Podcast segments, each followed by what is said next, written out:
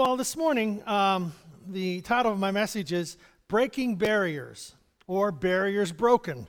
You know, I went back and forth on that because sometimes whenever we hear the first word, so it's barriers. Oh my, it's barriers. Or broken. Oh, so I make it broken barriers, okay? So the understanding is we have broken, God gives to us the ability to break down our barriers. The scripture is in Mark chapter 10, beginning at verse 17. Jesus started to leave, but a man ran to him and bowed down, to his, bowed down on his knees before him. The man asked, Good teacher, what must I do to get the life that is eternal or that life that never ends? Jesus answered, Why do you call me good? Only God is good. And you know his commands. You must not murder anyone. You must not commit adultery. You must not steal. You must not lie. You must not cheat. You must respect your father and mother. The man said, Teacher, I have obeyed all these commands since I was a boy. Jesus looked at the man in a way that showed how much he cared for him. He said, There is still one thing you need to do go and sell everything you have. Give the money to those who are poor, and you will have riches in heaven. Then come and follow me. The man was upset when Jesus told him to give away his money.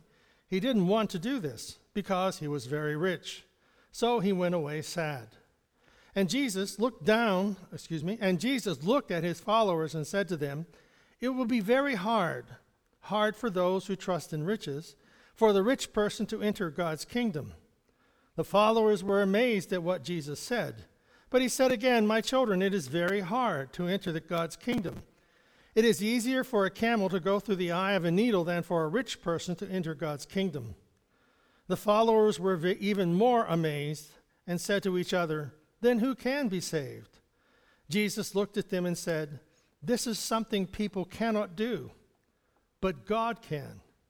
He can do anything. There's everything is possible with God. Whatever the translation, we find we come to the conclusion that it puts it in the perspective that nothing is impossible with God. So we have this young man inquiring about eternal life. Okay, how do I get to heaven? And um, it's kind of the age-old question: What do we do to, you know, get to the afterlife? You know, I was watching an Egyptian archaeological archaeological dig um, yesterday, and uh, it was it was interesting because you know I always like to look at them and watch them because I remi- it reminds me of when I was there, and you know some of the places I walked on, and some of them I didn't. But this site, they were digging and so on, and they talked about, and I'd never seen this part before. They talked about how that people would strive to get to the afterlife and that they wanted to have all their goods with them so that they would have stuff on the other side. And what happens whenever they get to the afterlife is they stand, and this is what was presented in this, this documentary. Now, if it's true or not, I don't know, but this is what the documentary said. And that these individuals would go to the afterlife, and there they would be like put on trial, and there are 42 judges. Okay, 42 judges, and the person has to convince all 42 judges that he lived a good life. And um, he didn't lie, he didn't steal, and there was one other, I don't know if it was killed or whatever, but there was three things that they had to convince the judges that um, they were worthy of going into the afterlife, coming into the reeds along the Nile River. So that was like the, the, the great place to go. Well, what would happen is they would take the heart of the person and put it on the scale, the balances and the, the God that was there would take a heart and put it on one scale, the heart of the individual, and put a feather on the other side of the scale. And if they balanced out, they could go to the afterlife. But if it didn't, a crocodile ate the, guard, God, ate the heart and they went away to be nothing. I think I want to go there. what? No. yeah. you know, we, we you know, said in the Sunday school lesson that Christianity is the only founder, uh, uh, you know, Christ is the, the founder of our faith, that he's alive. He's not in the tomb. Everybody else looks to the tombs and say, This is where our God is, our, our leader is. He's in the tomb. Well, Christianity, we look at and we know Christ is risen from the dead. Well, this individual that comes to Jesus, he wants to know, How can I get to heaven? Well, he stated that he had lived his entire life and not broken any of the Jewish laws. okay? I've done all of these things since I was a kid. I have been exemplary. You know? Well, Jesus broke through this rash boast with a challenge that lovingly broke through the young man's pride with a challenge that brought out his true motives. Jesus asked him, Go and sell everything and give to the poor. Okay. I don't think I want to hear your idea on eternal life. for because Jesus knows what the barriers are. You know, it isn't that the guy has, has too much money, it's where, where you put your trust. And Jesus knew what barriers that we have, that barriers that we individually, and for ourselves and for this young man, he knows what they are that keep us from, from uh, continuing on in our spiritual growth. It's important to know that we all reach plateaus. Okay? We all reach barriers, we all reach those boundaries that are just, you know, pushing against our comfort zone. Well, I have something here. I've, I think I used it years ago, but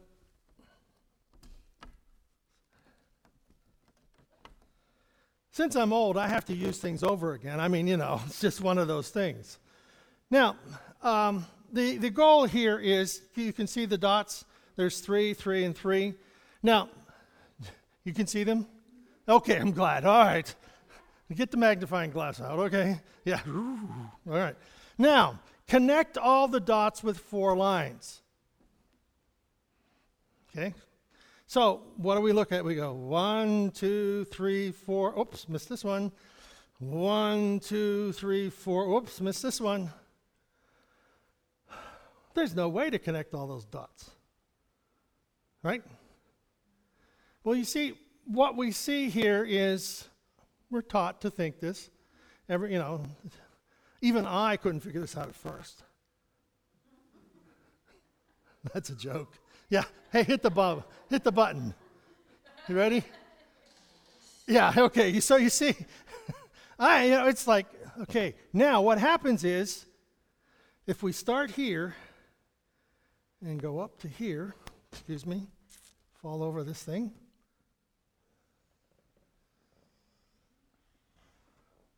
Did you get that? You go up, but you go outside the box. You see, in our minds, we automatically put boundaries on things. See, our mind figures one, bo- we got a box here. You see, and it challenges us that our life so often is live, lived within what we know is correct. And, you know, four line, well, it would seem that that would be it. But we see the answer is you start, I don't want to stand in front of you. you. You start here, go up out of the box through these two lines, across here, and up. Four lines connects them all, but you have to go out of the box. So, Isaiah says, 54 2 says, Enlarge the place of thy tent all right? And let them stretch forth the curtains of thine habitation. Lengthen the cords and strengthen the stakes. so Isaiah is saying to the, to, to the nation, he's saying, you got to expand your borders. You've got to expand your boundaries. Now, it's easier said than done because uh, we are naturally confined to what we see and understand. It's hard, you know, it's hard to picture what's different. How can I take what I'm doing and make it bigger than what it is? And our problem is whenever we get close to our boundaries, we get nervous. we get a little ups, you know, well, what if I do this different than I did before? What if I take a different road to church today? Or what if I take a different road to someplace else? Well, can't do that. But you see how we are set in our patterns, and it's all right to have patterns. Okay? It's just the understanding that we are, we are allowed to break them. And in the story with Jesus, he, he gets this, uh, pardon the idea, he nails it with this guy, with this young man, because the problem is a matter of trust. And trust is this firm belief, this firm understanding of what you have and how you possess it. Now, we, we can find, we can all find our, our own fences. You know, I always, when we had our cattle, it, you, you knew where the, the fence was because we always put an electric fence up. If you didn't know where it was at, just walk till you run into it. you will find it. I always tried to teach the new kids to, oh, hey, touch the fence, it's no problem. yeah, yeah, no problem. you know, it's just, they didn't trust you after that one. so it really becomes barriers versus trust. Okay? So here we are faced with our boundaries, these areas that we look at, and we're and we're do we are we trusting God enough to be able to expand our boundaries? Well, the challenge for uh, Jesus was exposing this man's barriers the things that were blocking him from going any further in his relationship. And he points out that it was his, and I use the idea love of money, but more importantly, it was his trust in his money. Trust in what he had versus trust in what to be able to follow God. Now, it's hard for us to, to think of, you know, we, we live quite nicely. We all do. You don't know what it's like to be in a third world country. I mean, we don't know what it's like to not know whether you're going to have a meal for the next tomorrow morning. You're trying to find one for today. And or trying to find water and you can't find it. You know, we have abundance of water just falls from the heaven all the time. But there are people that don't have water, they don't have fresh water. And so we don't know what it's like to have these things. And money here represents his pride of accomplishment, represents his self sufficiency, his, his self efforts. He's got a good box here. He's got a really good box here that brings, brings to the forefront what he is. Well, the irony of his box is that he has broken the first commandment of which he said he had kept them all. Let nothing be more important than God. You shall have no other gods before you. So he had, he had broken that commandment already. So the young man could not meet this one requirement that Jesus gave him. These unseen barriers, the man came to Jesus with his perfect box wondering how Jesus would respond to his perfection. All right, he comes to Jesus and he wants to know how perfect is my box? I do. Look what I have done. I do everything I'm supposed to. And so he's, he's, he's kind of wanting divine approval on himself. He's humble and he knows it, and he's proud of it.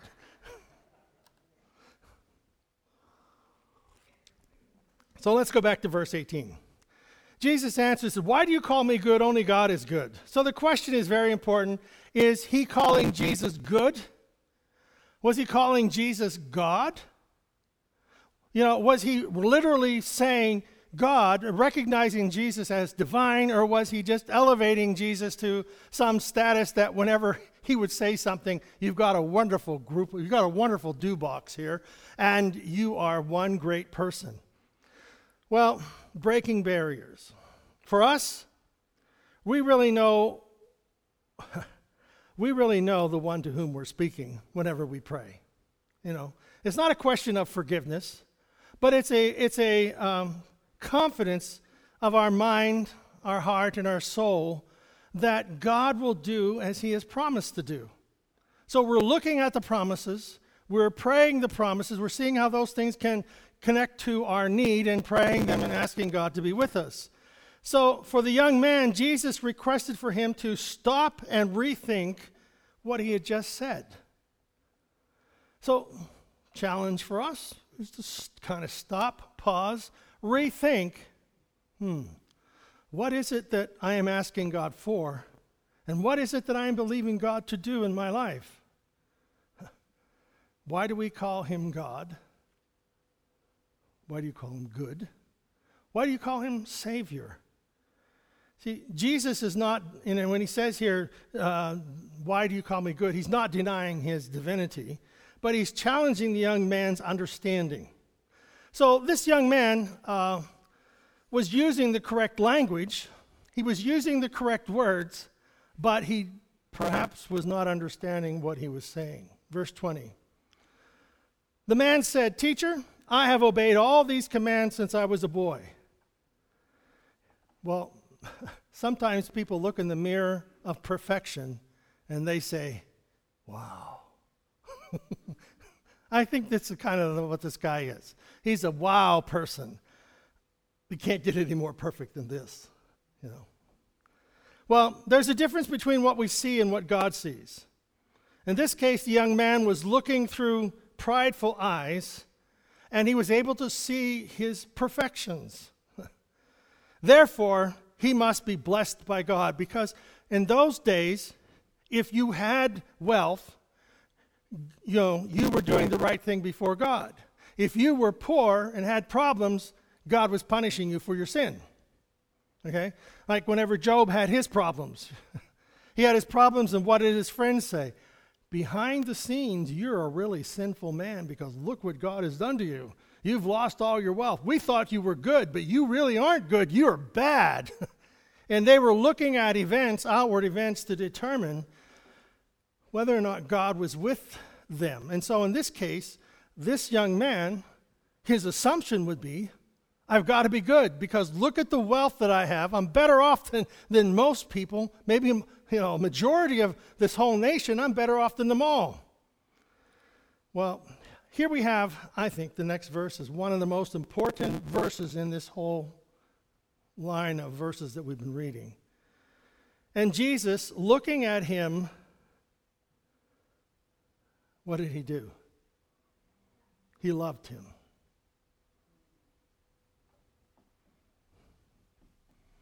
It's important that we always remember He loves you.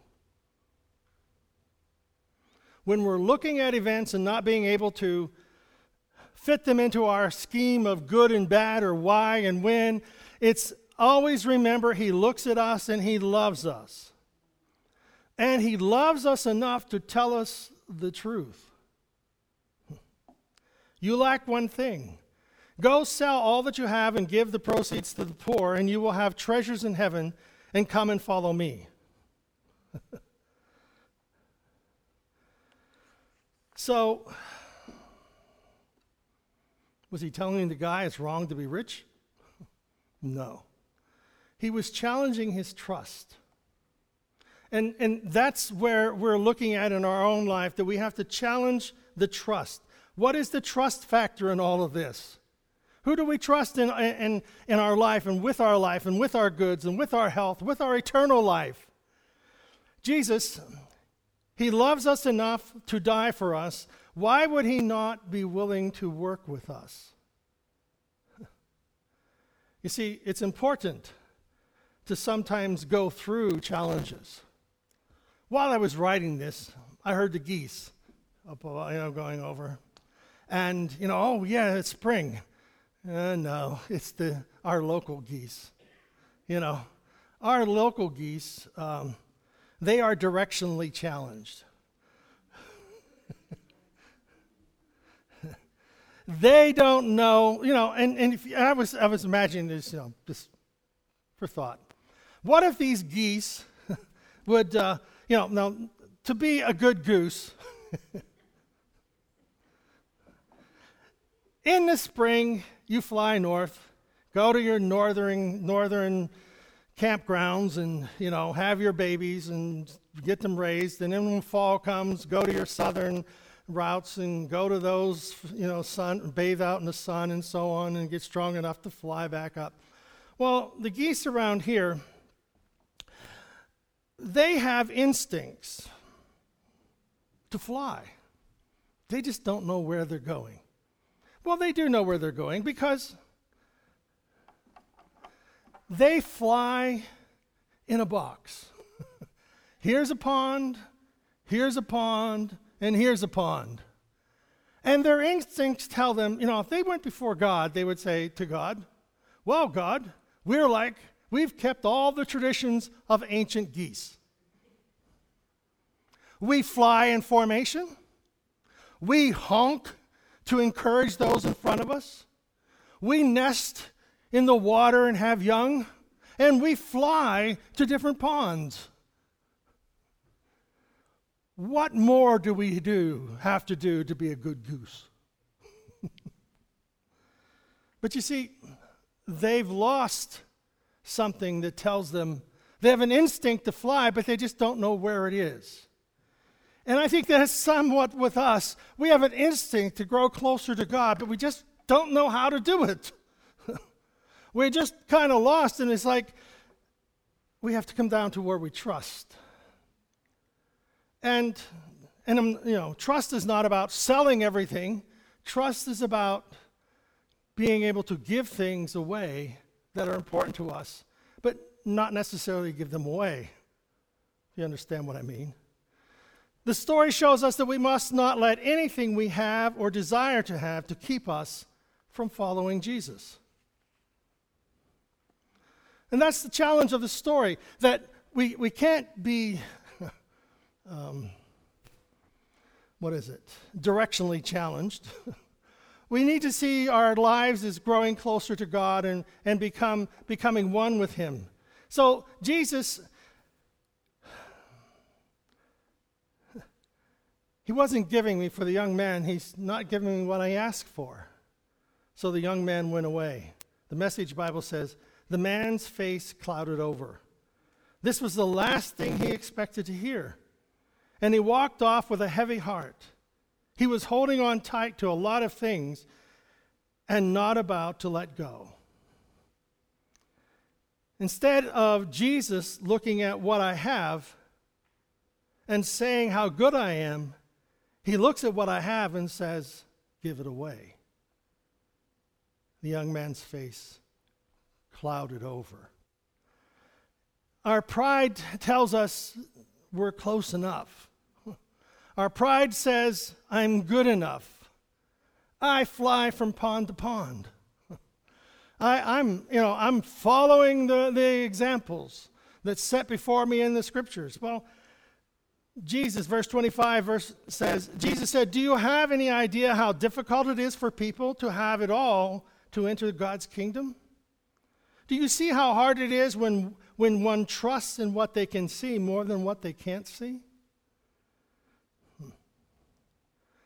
Verse 25 The disciples couldn't believe that they were hearing. And Jesus kept on. You can't imagine how difficult. I'd say it's easier for a camel to go through the needle's eye than for a rich to get into God's kingdom. And again, it's not against riches, it's about trust.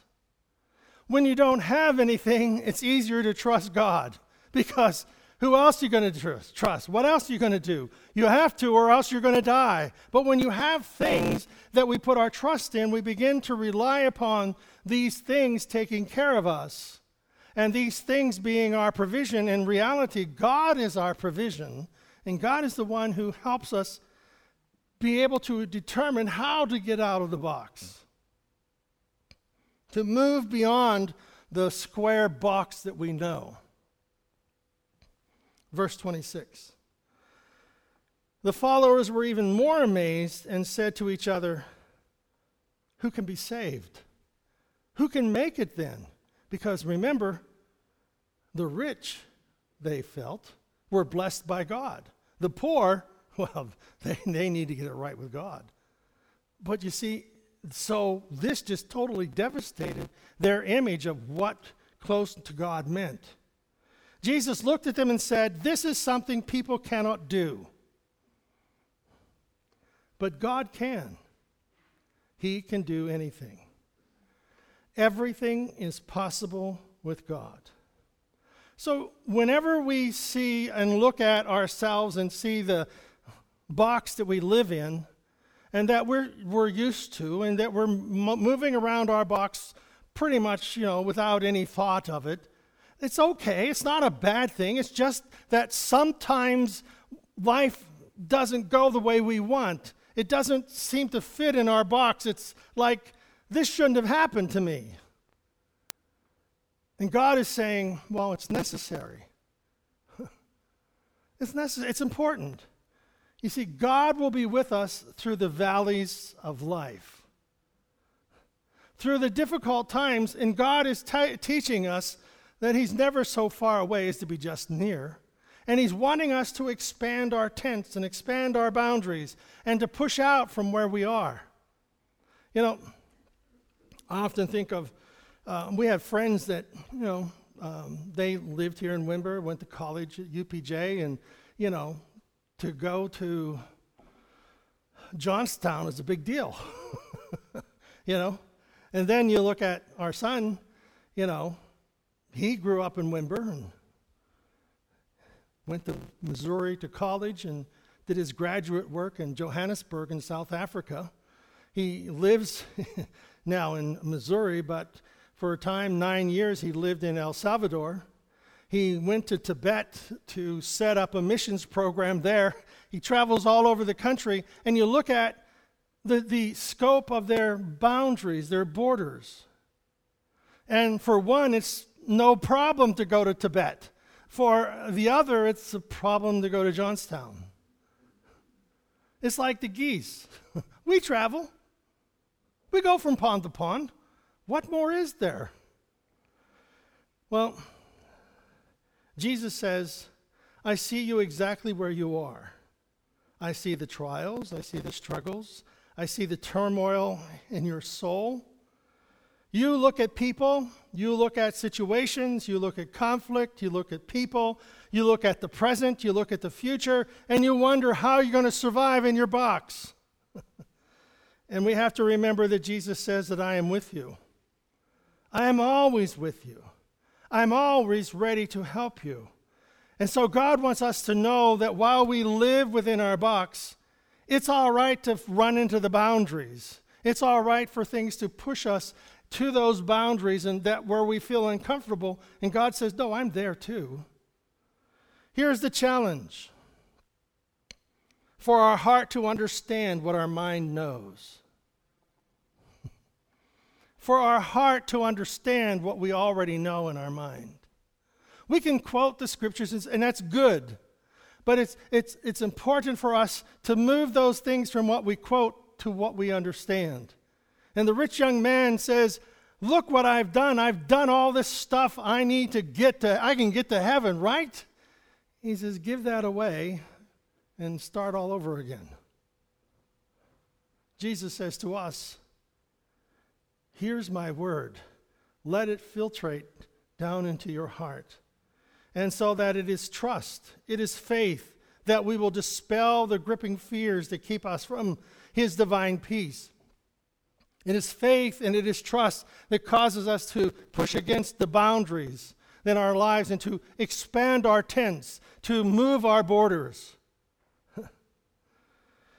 we do not need to be afraid when we walk through the difficulties.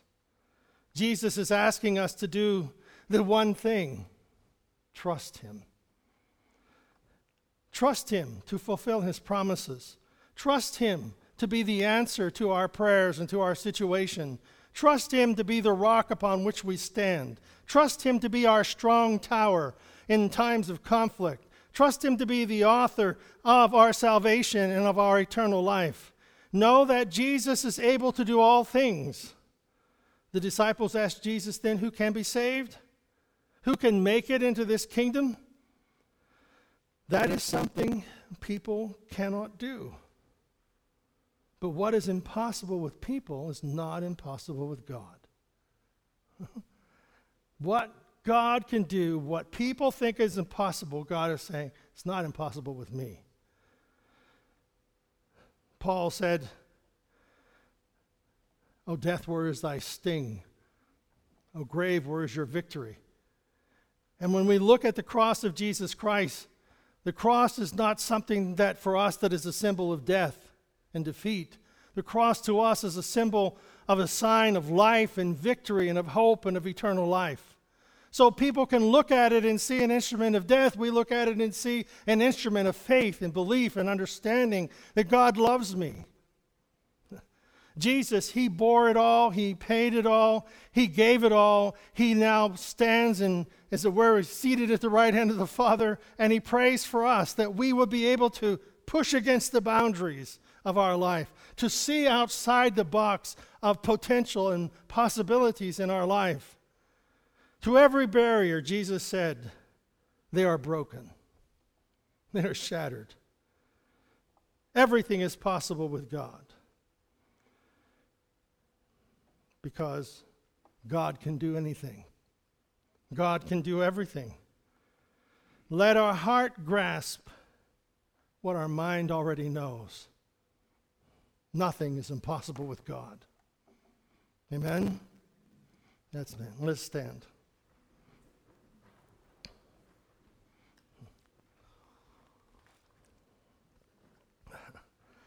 I can do all things through Christ who gives me strength. See, it's not about me, it's about God. It's not about what I can or cannot do, it's about trust in the one who can do all things. With man, it is impossible, but with God, nothing is impossible. Father, we thank you that you know exactly where we're at, you know exactly what we're going through, you know the exact needs of our hearts and lives. And God, we wonder why, but sometimes the echo that comes back to us from you is it is necessary. It is necessary that you walk through this valley of difficulty. How else will you learn to depend upon me? As we see the, the times of victory, we know whom the victory belongs. We give you praise. In times of, dif- in times of difficulty, we give you praise. We give you praise, Lord, that all things will work together because God, you are the God that works all things together. Nothing is impossible with you. So we ask your blessing now upon our lives, upon our families, upon our community, upon our nation. We ask that you would guide us in the way of truth and of righteousness and that your blessing and your hand would be upon our lives, we pray. In Jesus' name we ask. Amen. Amen. God bless you. Nothing is impossible with God.